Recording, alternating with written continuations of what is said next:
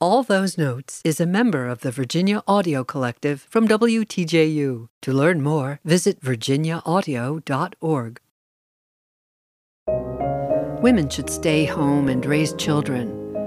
Really? 19th century public opinion favored that idea. Clara Wieck certainly did not.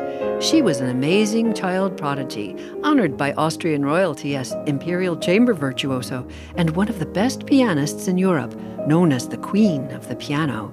And as if the demands of a performing career were not enough, Clara was married to Robert Schumann. She gave the first performance of many of his pieces, helped him compose, defended and supported his career, and made sure he received the recognition he deserved.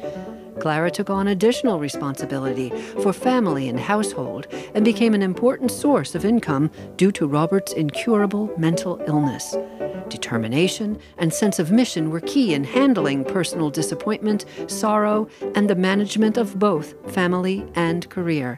After his death, she dedicated her life to keeping his music famous, raising their children, performing, and teaching. She edited a collection of his music and was an outstanding interpreter of her husband's works, as well as that of her lifelong friend, Johannes Brahms. And thanks to her, their music is standard piano repertoire.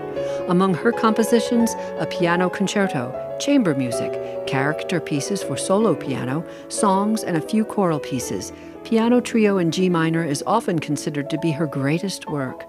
Her incredible 61 year concert career was fueled by her own need to perform and receive applause from an adoring public. German currency and a postage stamp honor her. Her life, the subject of an opera, play, and novel. Clara Wieck Schumann, outstanding musician, composer, editor, teacher, wife, and mother of eight children. Really, I'm Shari Barbour with all those notes. For more of all those notes, visit virginiaaudio.org.